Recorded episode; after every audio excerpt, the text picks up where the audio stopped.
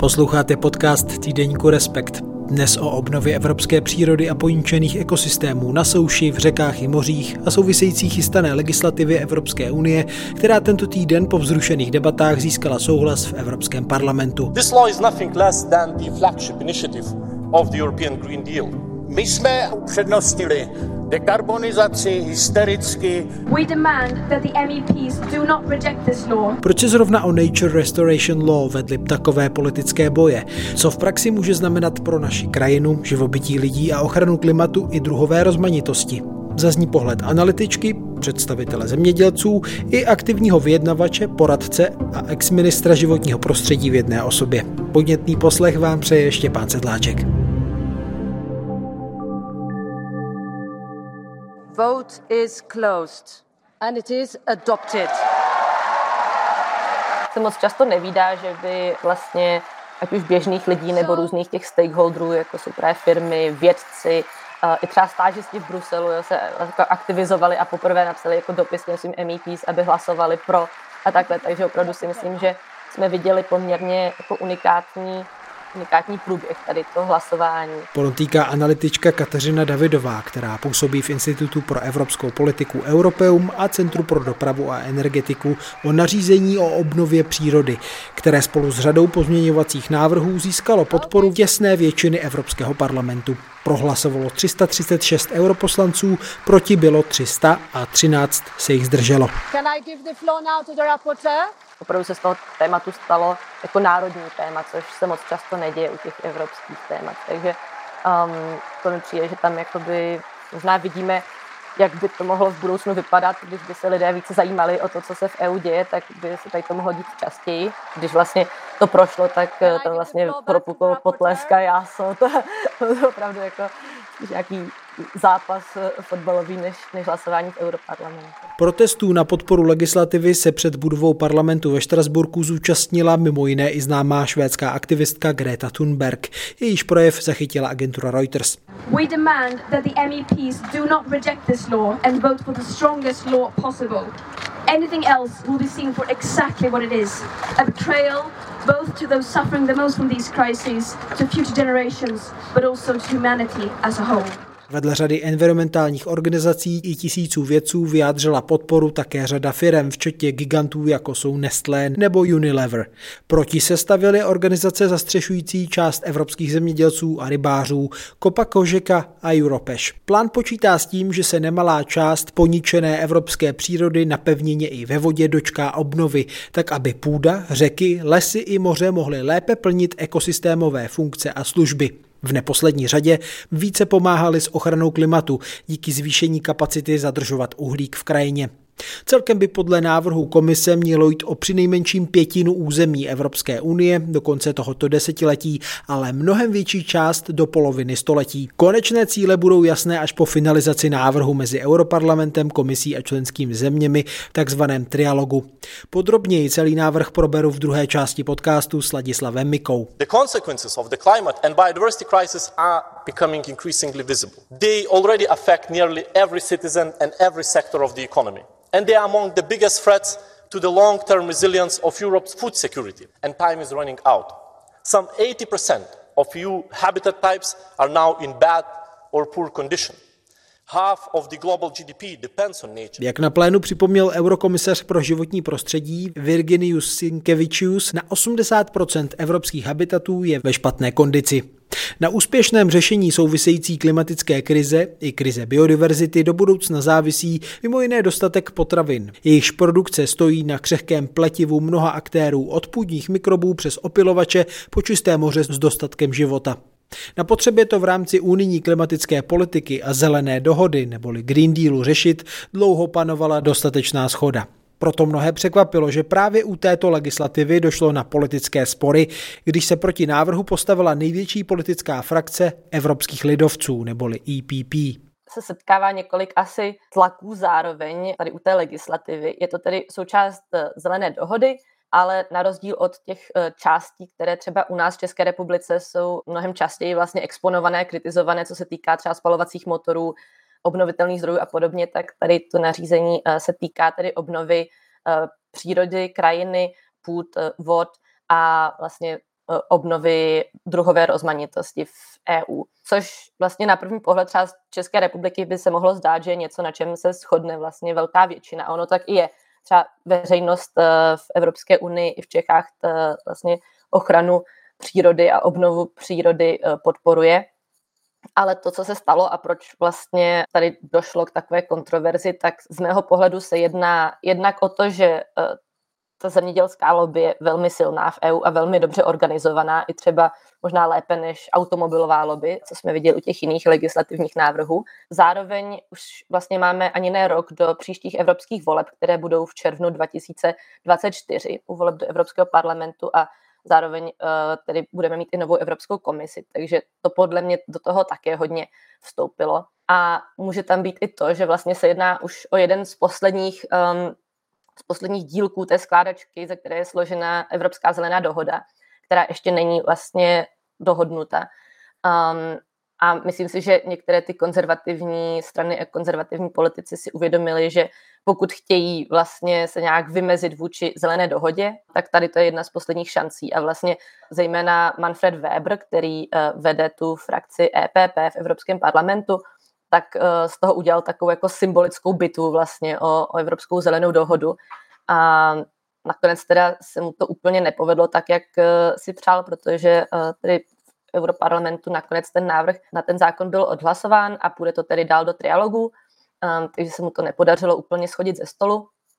Ale možná tady vidíme už nějaký trochu nastupující trend, kdy posledních pár let jsme měli spoustu nové zelené legislativy. Bylo tady hodně návrhů, um, jelo se hodně rychlým tempem, třeba během českého předsednictví bylo schváleno několik vlastně těch uh, legislativních uh, filů, um, které se tedy týkají Eh, klimatické energetické politiky a možná už tady vidíme teď trošku únavu z toho stále nové a nové legislativy.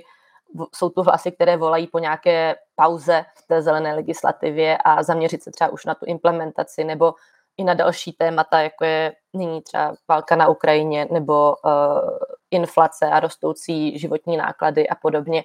Na jednu stranu si myslím, že, že to odráží trošku ten vývoj celkový a na druhou stranu ale si zase nemyslím, že by konkrétně tady ten návrh legislativní byl nějak uh, ve svém jádru kontroverzní, nebo by si zasloužil opravdu takovouhle jako politizaci, která se nakonec tady tomu dostala. Kateřina Davidová tak celé přitahování o plány na obnovu přírody vidí jako účelovou politizaci ze strany Evropské lidové strany v čele s Manfredem Weberem. The law is not giving us an idea about how to finance all these things. The law is not giving us a real answer about the food production question. Creates still legal uncertainty for local and regional authorities a vytváření umělé kontroverze, které známe spíše z politiky jednotlivých členských zemí než evropské scény. Najednou nějaké téma se prostě zvedne a udělá se okolo toho obrovská kampaň a i když třeba jako v základu to není vůbec nějak kontroverzní, tak se tam ta kontroverze dá a snaží se na tom získat politické body. Tak to si myslím, že se přesně teď stalo tady vlastně v tom Evropském parlamentu, kde ale možná to naráží na určité limity. To, co jsme viděli, že se stalo, tak myslím si, že velkou roli v tom hraje to, že Manfred Weber vlastně už se připravuje na ty volby, nejspíš vidí, že nějaký ten příklon uh, vlastně konzervativních voličů uh, vlastně nebo spíš odklon konzervativních voličů od těch klimatických témat se v některých členských státech děje. Možná se inspiroval třeba v Holandsku, kde vlastně právě jako ty naštvaní farmáři uh, se dost úspěšně jako mobilizovali a přetáhli nějaké voliče uh, jiných jako ultrakonzervativních stran a možná se snažil udělat něco podobného na té celoevropské úrovni. Um, zároveň je tam i taková osobní nevraživost mezi Weberem a Uršulou von der Leyen, kdy vlastně Weber byl při minulých eurovolbách ten uh, špicen kandidát EPP a nakonec ale se předsedkyní komise stala uh, von der Leyen a ta zelená dohoda je de facto jako její asi největší teďko odkaz takový. To je asi to, za co bude se nejvíc vlastně na ní vzpomínat za několik let, eh, co udělala komise Ursula von der Leyen, tak to byla zelená dohoda. A on podle mě si tak jako řekl, že tady to je dobrá legislativa, na které ukázat to, že tedy tady je odpor vůči té zelené dohodě, snaží se trošku ten odkaz uh, jako pošlapat uh, a snaží se vlastně mobilizovat uh, už trošku možná voliče nebo minimálně si připravit půdu pro to, aby příští rok před těmi volbami hodně vlastně proti tomu Green Dealu šel. A ta, ta kampaň občas byla až úplně jako absurdní, kdy on třeba EPP na, na Twitteru sdíleli uh, jako obrázek, že, že EU chce vlastně sebrat Santa Clausovi jeho dům, to městečko Rovaniemi ve Finsku, prostě když tady ten uh, zákon projde, tak vlastně bude muset místo toho městečka být les a, a podobně a vlastně úplně jako mystifikovali a dezinterpretovali to nařízení. Opravdu jako bych to řekla, že, že hrál nějaký vabank a myslel si, že pokud to tedy vyjde, tak jako bude na koni. Nakonec vidíme, že to úplně tak nevyšlo. Spoustu těch uh, jeho vlastních europoslanců z té frakce EPP nakonec hlasovalo pro návrh, i včetně uh, některých českých. Takže vidíme, že na té evropské úrovni přece jenom ta politika nejde dělat asi stejně jako v členských státech. Je to i dáno třeba tím, že Česká republika když o tom Nature Restoration Law se hlasovalo v radě, tak jsme vlastně byli pro, protože ochrana přírody je tu pro nás důležitá a vlastně politicky se na tom poměrně shodnou všechny vládní strany. A, a pak vlastně ale bylo jako mm, paradoxní situace, kdy potom vlastně někteří čeští europoslanci, tak od nich bylo požadováno, aby vlastně hlasovali proti tomu. No. Takže někteří zůstali jakoby věrní té nějaké stranické příslušnosti v parlamentu a někteří naopak hlasovali podle sebe a celkově se ukázalo, že asi víc těch europoslanců nakonec chce hlasovat podle sebe, než, než podle toho, jak hlasuje ta frakce. Z českých lidoveckých europoslanců vystoupili z řady a nakonec hlasovali pro Luděk Niedermayer, Stanislav Polčák, my totiž skutečně vidíme nemocnou krajinu a je důležité eh, zahájit i hned léčbu. Já jsem přesvědčen, že nemůžeme odkládat eh, léčbu naší přírody a její obnovu. Mizí nám totiž ptáci, opilovači, mis, biodiverzita se propadá neuvěřitelným tempem. To, co potřebujeme, je nepochybně se pozitivně posunout, přijmout závazky na eh, budování krajinotvorných prvků, Jiří Pospíšil a Michála Šojdrová. Proti byl spolu s velkou většinou poslanců EPP Tomáš Dechovský. Zajímavé je, že pro byl nakonec i konzervativec Aleksandr Vondra, který se k legislativě v roli stínového zpravodaje stavil značně kriticky i na plénu ve Štrasburku. Ten návrh, který máme na stole, není dobrý a je vnitřně rozporný. Ano, je dobré, může pomoci mizejícím ptákům, opilovačům, pomůže zadržet vodu v krajině.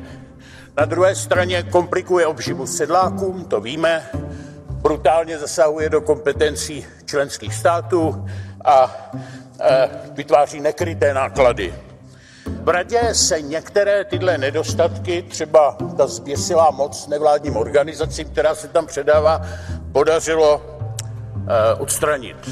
Díky bohu za to. Ale hlavní chybu udělala komise a Franc, kde je Franc, jako jo? My jsme, a i tahle sněmovna upřednostnili dekarbonizaci hystericky, která lokálně všechno zdražuje, ale globálně nepřináší žádné výsledky. Horko je furt a Čína generuje zisky. Kdybychom o tomhle návrhu hlasovali před dvěma lety, tak se sadím, že projde jaký už máslem. Teď máme rozdělenou sněmovnu a můžeme si za to jenom my sami. A jaké byly hlavní argumenty proti plánu na obnovu přírody a poničených ekosystémů? Slovo má Kateřina Davidová. Argumenty proti tomu tak byly jednak eh, tedy nějaké ohrožení vlastně živobytí evropských zemědělců a nějaké znevýhodnění evropských zemědělců třeba vůči zemědělcům z jiných zemí. Potom vlastně nějaká obava o potravinovou bezpečnost EU, že by EU ne, nebyla dostatečně soběstačná ve výrobě eh, potravin a, a třetí vlastně obava bylo, že by to vedlo ke zdražení cen potravin. Ale co jsem vlastně četla nějaké uh, analýzy odborníků, tak uh, vlastně ten zákon by k tomu nevedl.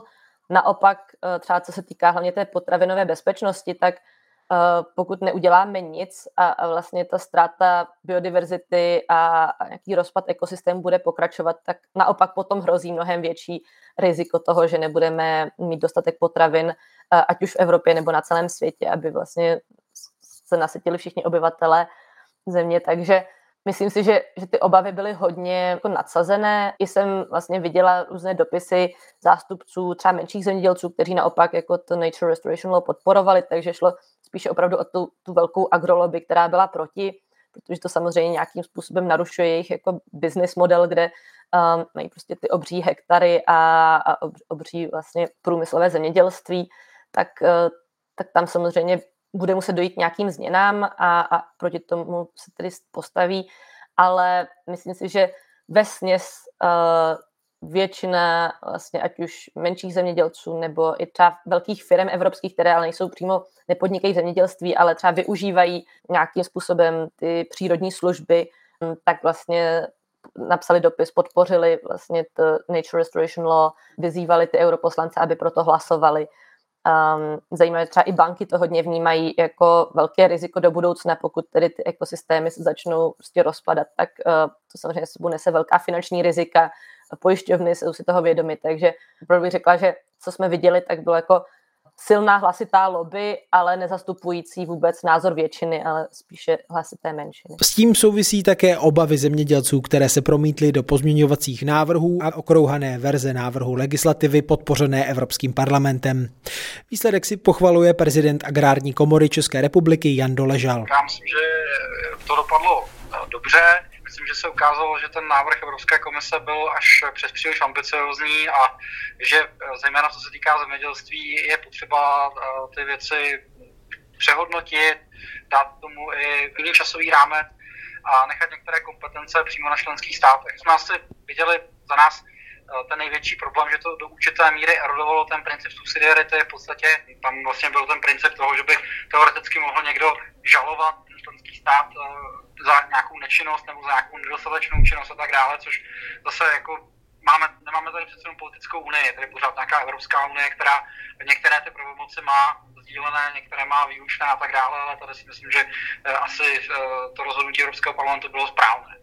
Zemědělství z toho bylo v rámci těch pozměňovacích návrhů do jisté míry v podstatě vyloučeno. Takže z tohohle hlediska to asi si myslím, že že je třeba to vnímat pozitivně. Samozřejmě je tady otázka po tom trialogu, jak to ještě dopadne, jaký je nějaký časový rámec a tak dále, ale za nás prostě, pokud se třeba podíváme na Českou republiku, konkrétně na zemědělství, tak my patříme ke špičce, teď nevím, jestli jsme třetí nebo čtvrtí v Evropě, co se týká podílu půdy, která je hospodařována v režimu ekologického zemědělství. Myslím, že jsme nějaký, že tam je Švédsko, nevím, jestli Estonsko, a teď potom je tam, myslím, že Rakousko a Česká republika, myslím, že čtvrtá, máme nějakých 16% eh, zemědělské půdy v režimu ekologického zemědělství, tak zase tlačit prostě všechny členské státy jako na stejnou rovinu v tomhle okamžiku asi úplně nedává z našeho pohledu smysl. Říká Jan Doležal s tím, že má obavy z nárůstu byrokracie pro zemědělce. Zase se tady třeba bavíme o generační výměně, o nutnosti prostě přivést mladé lidi k zemědělství a musím říct, že v mnoha případech prostě oni nechtějí zemědělství pracovat, ne, že by to pro ně třeba nebylo, nebyl zajímavý obor z hlediska eh, prostě příspěvků zemědělství pro společnost, ale je nejvíc odrazuje prostě dneska ta byrokratická zátěž. A tohle to zase by eh, byla jako další, další vrstva, která by, která by k tomu prostě výrazně přispěla. Tak pokud bychom kladli důraz jenom na to, abychom hospodařili udržitelným způsobem s tím, že chceme tedy i zachovat nějaký rámec, nějaké základní potřebné bezpečnosti, tak, tak s tím samozřejmě problém nemáme. My jsme tady jako vnímali jako potenciální problém, to, že samozřejmě ta situace, ta výchozí situace v každém členském státu se prostě výrazně liší, liší se i přírodní podmínky a tak dále. Prostě někde někde skutečně docházelo k dezertifikaci, prostě k, k masivní deforestaci a tak dále. A tam samozřejmě je asi potřeba, aby se na to podíval eh, vždycky ten konkrétní členský stát. Zase na druhou stranu prostě eh, jako po všech chtít stejné procento, procento ochrany prostě z tohohle pohledu prostě pro nás nedává, nedává smysl. Máte tam ještě nějaké obavy nebo co, co naopak si slibujete o to, že by to mohlo pomoct? Myslím si, že v tohle chvíli vždycky, když Evropa jde cestou prostě nějaké vyšší míry ochrany přírodních zdrojů nebo vůbec ochrany, eh, ochrany těch, eh, těch environmentálních funkcí krajiny, tak vždycky je potřeba, aby tady prostě existovalo potom vyžadování stejného standardu od zbytku světa. V podstatě eh, my jako zemědělci to vnímáme velmi citlivě, protože mnohdy nechápeme úplně, proč chápeme samozřejmě tu společenskou poptávku, ale nechápeme někdy ta omezení v okamžiku, kdy prostě tohleto není eh, nucen dodržovat nějaký dovozce do Evropy, ať se bavíme o Ukrajině, nebo ať se bavíme třeba o Jižní Americe a tak dále. Prostě eh, tady by prostě měly být něco, my tomu říkáme zrcadlové doložky, To znamená, aby pokud se uzavře nějaká dohoda o bezcelních dovozu a tak dále, tak aby vždycky to bylo prostě postaveno na tom, že tyhle ty lokality nebo tyhle ty regiony světové prostě musí dodržovat to samé, k čemu se zavázala Evropa. Dodává prezident agrární komory Jan Doležal s tím, že teď bude záležet na podobě kompromisu, který vzejde z jednání zástupců Evropské komise, parlamentu a členských zemí. Ty se už přitom na své vlastní verzi návrhu shodli v Radě Evropské unie minulý měsíc v Lucemburku. U jednání 27 ministrů životního prostředí byl i můj poslední host Ladislav Miko. Hostem podcastu týdeníku Respekt je přírodovědec, poradce ministra životního prostředí, poradce prezidenta republiky Ladislav Miko. Dobrý den, díky, že jste si udělal čas. Dobrý den. Tak my jsme spolu sledovali hlasování v Evropském parlamentu, kde tedy eh, hlasovali o dlouho očekávaném návrhu nařízení na obnovu přírody. To je součást eh, zelené dohody a v těch posledních měsících eh, kolem toho byla docela vzrušená debata, protože to neprošlo tím příslušným výborem Evropského parlamentu. Proti byla největší frakce Evropského parlamentu Evropská lidová strana EPP. Tak vaše první reakce, když teď víte, že Evropský parlament vydal tedy pozitivní stanovisko, je tady tedy i nějaký návrh Rady Evropské unie, eh, tak eh, co jste na to říkal, na, na celou tu debatu a teď, když víte, že to jde dál, že to jde do jednání mezi těmi dalšími institucemi, do trialogu a že by to mohlo být ve výsledku schváleno? Je to poprvé vůbec historii, kdy se nebavíme jenom o tom, že budeme něco v nějakém stupni zachování chránit, ale že to, co jsme zničili, se pokusíme obnovit. V tomhle tom je to přelomová legislativa a mimořádně důležitá, že z hlediska funkčnosti toho systému, který podporuje cokoliv vlastně, co s krajinou děláme, ať už je to zadržování vody, ať už je to pěstování potravin a tak dále a tak dále, tak proto všechno potřebujeme, aby ty ekosystémy fungovaly. Bez toho by to nebylo.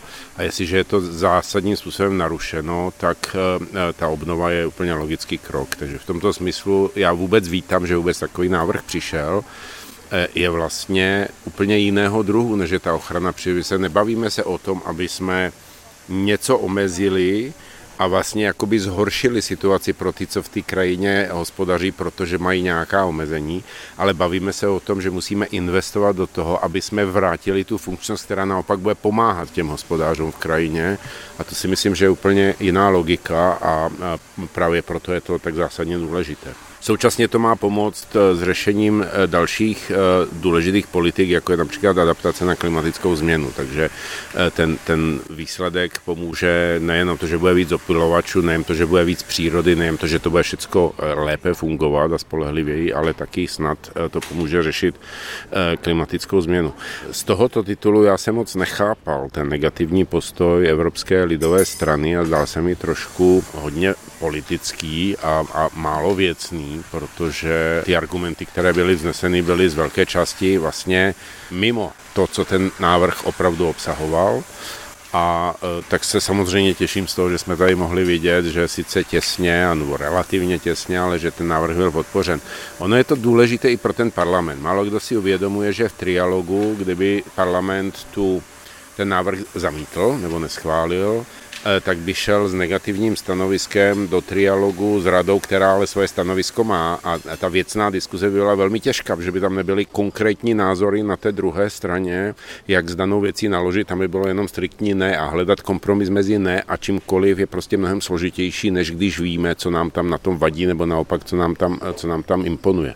Takže já jsem rád, že se to vlastně teďka vrátí do výboru, že parlament bude mít svoji pozici a že ten trialog tudíž bude věcný a nebude jenom politický politický.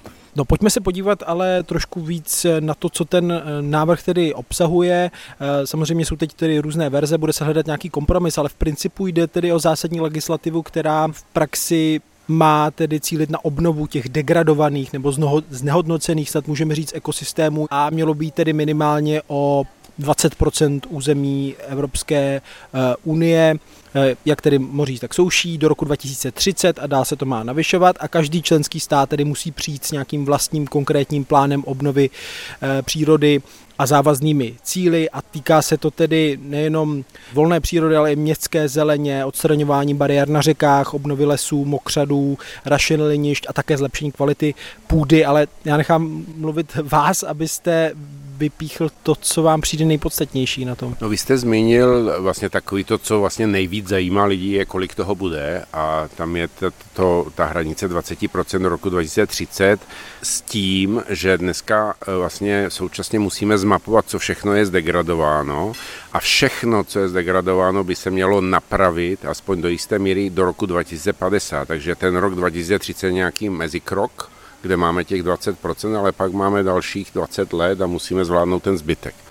Nicméně ten návrh, který schválila rada, eh, to znamená partner parlamentu v této diskusi, eh, je pozměněn a eh, ten hovoří o tom, že do roku 2030 by jsme vlastně už začali napravovat 30%, nejenom 20. Že to vypadá na první pohled, že to je zásadně víc, ale ten vtip je v tom, že těch 30% se počítá z celkové výměry degradovaných habitatů a neplatí pro jeden každý z nich, zatímco těch 20% bylo myšleno tak, že v každém jednotlivém typu habitatu to má být 20%. A protože pro mnoho zemí v některých případech to bylo těžko představitelné nebo až úplně nepředstavitelné, že by do roku 2030 něco takového mohli stihnout, zdálo se jim to příliš náročné, tak vlastně v radě vznikl tento návrh, který dává mnohem větší flexibilitu a manevrovací prostor pro ty členské země protože pro ně bude e, určující celkový rozměr, ale nikoli v e, ty konkrétní plochy v každém jednotlivém habitatu, zejména v těch, kde to je jako velký problém, nebo to bude trvat déle.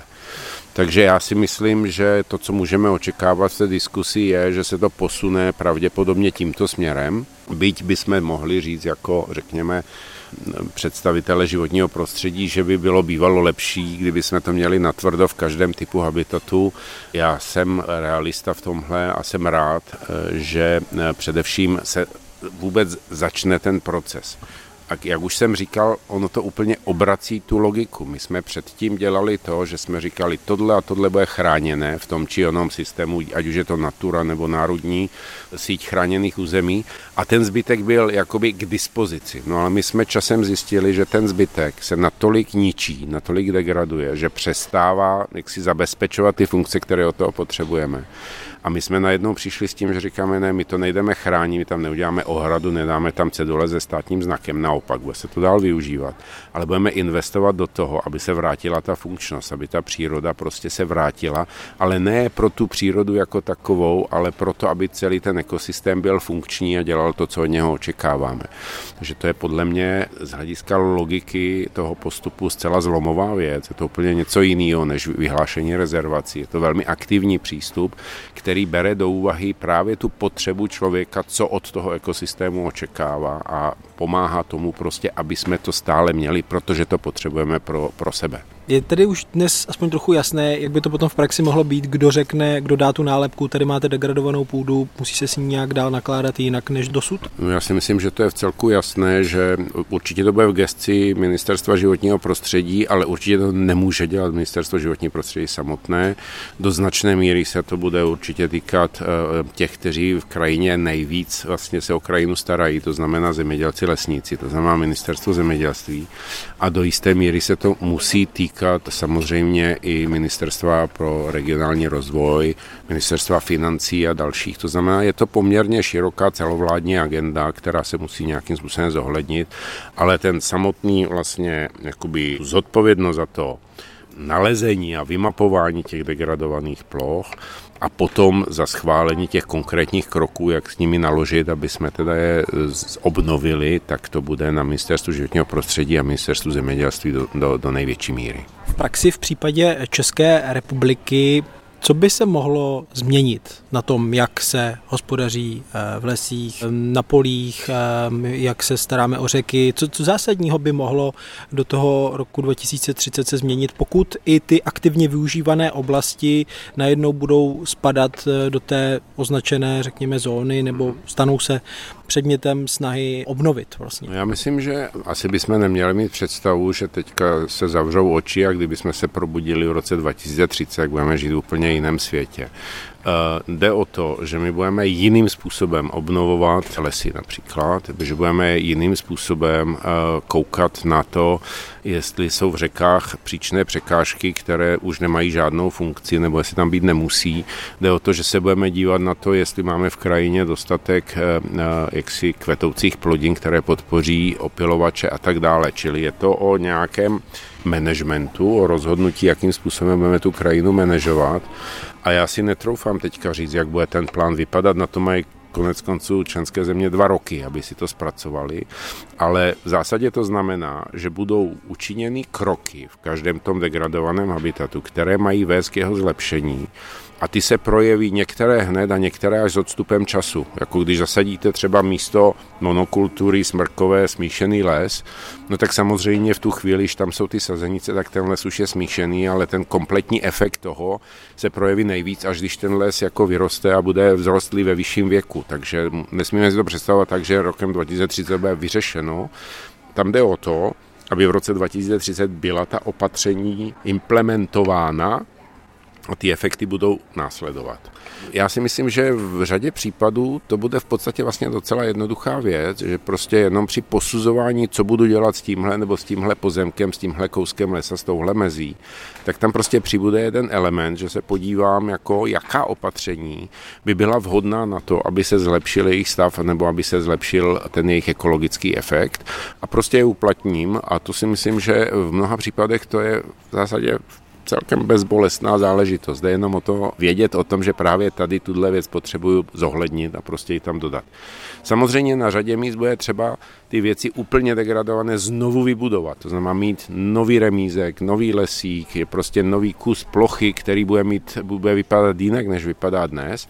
Budeme muset ty plochy za A najít, většinou je budeme hledat tam, kde předtím byly, a za B najít peníze na to, aby jsme ho obnovili. To znamená, že to bude pochopitelně i úkol eh, eh, hledání financí, ale eh, když vezmeme do úvahy, že máme k dispozici společnou zemědělskou politiku, kde je obrovský balík peněz, který se na to dá využít, využít a že jsou další poměrně rozsáhlé finanční zdroje, zejména teda evropské, kde je velké množství peněz, které tak jako tak mají podpořit vlastně ty aktivity Green Dealu, tak z nich samozřejmě bude možné toto financovat také. Ano, před eh, hlasováním o té legislativě v Evropském parlamentu byly slyšet eh, kritické hlasy, mimo jiné tedy od eh, uskupení Europeš, která združuje evropské rybáře, Kopa Kožega, která se zahrnuje evropské zemědělce, včetně i těch několika českých organizací, tak vyjadřovali jisté znepokojení, že to ohrozí právě živobytí farmářů a rybářů. Na plénu v Evropském parlamentu český europoslanec Aleksandr Vondra z ODS tedy řekl, že to není dobrý návrh, protože to sice může pomoct třeba ptákům, opilovačům, zadržovat vodu v krajině, ale zase to komplikuje obživu zemědělcům, tak eh, myslíte, že jsou to liché obavy, že, že ty náklady právě pro zemědělce třeba budou opravdu velké a může jim to do jisté míry stěžovat jejich obživu? Já si myslím, že to je otázka pojetí toho zemědělství nebo lesnictví. Pokud si řekneme, že jediný, co může zemědělec dělat, je produkovat potraviny, a tím nespochybnuju, že to je to hlavní, ale pokud to bude to jediný, no tak jim to může ten život komplikovat. Ale pokud to vezmeme tak, že zemědělec je manažerem krajiny, eh, tak eh, z hlediska toho, že pokud mám finance a on buď to za ty finance eh, něco pěstuje, anebo něco v té krajině dělá, tak z hlediska jeho obživy je to vlastně finančně nebo ekonomicky jedno. Je to o tom, jestli jsme jako zemědělci nebo lesníci připraveni vnímat tu svoji roli i v tom širším hledisku, které je dneska stále víc důležité, že děláme něco pro klima, děláme něco pro biodiverzitu, protože kdyby jsme to nedělali, tak by v konečném důsledku by jsme nebyli schopni ani pěstovat ty potraviny v budoucnu. Čili, čili já si myslím, že to ohrožení je trošku virtuální a souvisí s nějakým, jak se tomu říká, mindsetem, nastavením mysli. A že když se na to podíváme ze širšího hlediska, tak je to naopak příležitost, protože celou řadu těch činností můžou právě ti zemědělci dělat nebo ti lesníci dělat nejlépe v té krajině. A pokud za to dostanou zaplaceno a to zaplacení eh, z hlediska ekonomického pro ně bude znamenat stejný, řekněme, benefit nebo obživu, eh, jako jakákoliv jiná činnost, kterou dělají, tak by je to ekonomicky ohrozit nemělo. Je to ale o tom, že se budou muset některé věci naučit dělat, to je pravda. Ono zaznělo mezi těmi argumenty dokonce i, že by to mohlo ohrozit potravinovou bezpečnost a je to na místě. Tohle, tohle já teda, eh, jak si takhle generálně řečeno, opravdu zcela jednoznačně odmítám. Když se podíváme na produkci potravin v Evropě, tak Evropa je největším vývozcem potravin eh, na této země kouli. Naše produkce je určitě mnohem, mnohem vyšší, než sami potřebujeme. Ten problém je jinde. Samozřejmě, že to je ekonomicky zajímavá věc. Eh, zemědělské komodity, hlavně ty s vyšší přidanou hodnotou, vyvážet a prodávat.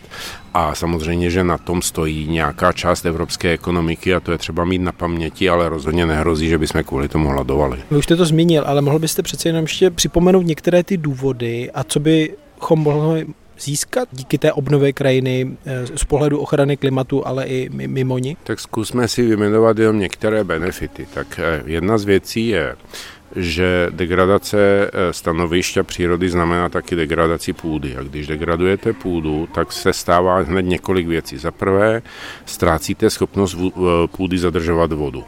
Pakliže půda vodu nezadrží, tak za prvé oni přijdem a za druhé, když ji potřebujeme, tak ji tam musíme nějakým způsobem dostávat, to stojí hodně peněz. Potřebujete zavlažovací systémy, potřebujete nádrže, potřebujete prostě vytvářet celý systém, který není vůbec levný ani na výstavbu, ani na provoz. To je jedna věc. Druhá věc je, když ztratíte kvalitní strukturu půdy, což se děje, tak ztrácíte živiny. To znamená, musíte stále více eh, o ty živiny dbát, musíte více hnojit, musíte prostě zase více investovat do toho provozního cyklu, abyste na konci dopěstovali to, co chcete. Naopak, když eh, ten ekosystém funguje, tak je schopný recyklovat větší část těch živin a zadržet více vody. Takže to, co my tam musíme doplňovat, aby jsme dosáhli toho výsledku, je mnohem menší. Takže to pro nás výrazně lepší. A ten trend je prostě pozvolný, ale sestupný. A o co se snaží právě tenhle návrh je, aby jsme ten pokles zastavili, aby jsme začali vracet půdu do toho původního stavu. A to je třeba jenom příklad té půdy. To tež platí pro opilovače. Ať si koho to zajímá, najde, na netu to jistě najde, eh, jak by vypadaly naše supermarkety s potravinami, kdyby nebylo opilovačů. Asi dvě třetiny produktů by tam nebyly. A není to o tom, že je to nějaké strašení, eh, ta data jsou úplně jasná, opilovačů ubývá. A nejde jenom o včely, že? To právě chci říct, že většina lidí si myslí, no tak si prostě uděláme více včelstev, ale tak to vůbec nefunguje, těch opilovačů potřebujeme mnohem víc a velmi specifických a ty divocí opilovači jsou zásadní a dramaticky ubývají. A jeden z důvodů pro to je jednak, že je jakoby fyzicky hubíme, že hubíme chemicky nebo jim ničíme ty jejich stanoviště ale mnohem plíživější a méně známý je fakt, že oni vlastně ztrácejí potravní bázi. Oni jakoby nemají co žrát, oni hynou, protože nemají potravu. Pokud nezabezpečíte, aby v té krajině v dostupné vzdálenosti bylo dostatek zdrojů, to znamená kvetoucích rostlin počas celé té sezóny, tak se jednoduše na těch opilovačích to musí projevit a řekněme, že včely můžete možná přikrmit, když je zlé, ale ty ostatní nepřikrmíte. Takže e, a tohle zabezpečují právě ty remísky, ty kousíčky přírody v zemědělské krajině. Pak tam máte ptactvo, e, které samo o sobě je významným biologickým, řekněme, regulátorem škůdců a tak dále, ale zkusme si říct jednoduchou věc. Dokážeme si představit eh, pobyt eh, kdekoliv v přírodě, kde ty ptáci prostě nejsou. Nejsou tam motýly, je tam prostě dva druhy kytek, je tam dva druhy stromů, je tam jeden druh ptácha a nic dalšího a všude je to stejný. I z hlediska nějakého pocitu nebo obyvatelnosti té krajiny ani tento aspekt eh, té biodiverzity není zanedbatelný a to všechno vlastně tento návrh pomůže, ale nebo může pomoct lepšit. Takže já si myslím, že jak utilitárně, tak ekonomicky, tak i řekněme emocionálně a lidsky by to mělo přinést na všech stranách vlastně hlavně ty benefity. To, že to něco bude stát, vůbec nikdo nepopírá, ale je to přesně ten efekt, že teďka musíte investovat do něčeho, co vám ušetří mnohem větší náklady v budoucnu. A to je třeba si uvědomit. Jestliže teďka něco napravím, tak potom stále stoupající náklady v budoucnu tím eliminuju. A o to tady právě jde. A to bychom si měli uvědomovat, když mluvím o tom, že to je drahé, že to je náročné, že máme málo času, protože čím to bude později, tím to bude trvat díl a bude to dražší. Úplně nakonec využiju toho, že jste poradcem ministra životního prostředí Petra Hladíka. Měl jste možnost eh, vidět různé pozice a slyšet různé pozice států v rámci Rady Evropské unie, která tedy přišla s nějakou kompromisní verzí eh, toho nařízení. Tak co vás tam třeba, mm, ať milé či nemilé, překvapilo právě v tom, jak to ty jednotlivé, jednotlivých 27 států vidí? No, co mě překvapilo milé, musím říct, je, jak se budoval názor České republiky, že tady v podstatě je to v detailech samozřejmě, ale v zásadě byla od samého počátku principiální schoda mezi zúčastněnými ministerství, zejména životním prostředí a zemědělstvím. Milé mě překvapilo, že i politicky, jak si naši Eh, zástupci v Evropě fungovali na základě české pozice a nikoli v nějaké politické pozice, která vznikla kdekoliv jinde. To si myslím, že je velmi dobře. A e, nemile mě překvapila ta prvotní nebo původní reakce zejména severských zemí. My máme takový jakoby vžitý pocit, že Švédsko, Skandinávie, Finsko, že jsou země hodně environmentální a najednou se začaly stavět proti jedné z nejdůležitějších norem, o které je dnešní diskuse. E, a ono se ukázalo, že to bylo právě kvůli těm procentům zejména obnovy rašeliniště mokřadů, protože v jejich případě se jedná opravdu o obrovské, úplně jakoby neskutečné skutečně velké rozlohy a oni si jednoduše nedokážou nebo nedokázali představit, jak by to mohli zvládnout, tak se musel hledat ten kompromis, ale myslím, že ten kompromis rady nakonec mohli i tyto země, když už ne podpořit, tak aspoň tolerovat, protože jim dává flexibilitu, která už to dostává do roviny proveditelné. Dodává Ladislav Miko, poradce ministra životního prostředí a prezidenta republiky. Díky za rozhovor. Rádo se stalo, děkuji za pozvání. A to bylo z dnešního podcastu o unijních snahách na obnovu přírody a poškozených ekosystémů po Evropě vše. V aktuálním čísle Respektu najdete k tématu také komentář kolegy Marka Švehly. Díky, že nás čtete a posloucháte. Tento podcast vzniká díky předplatitelům a předplatitelkám týdeníku Respekt. Naslyšenou se brzy těší Štěpán Sedláček.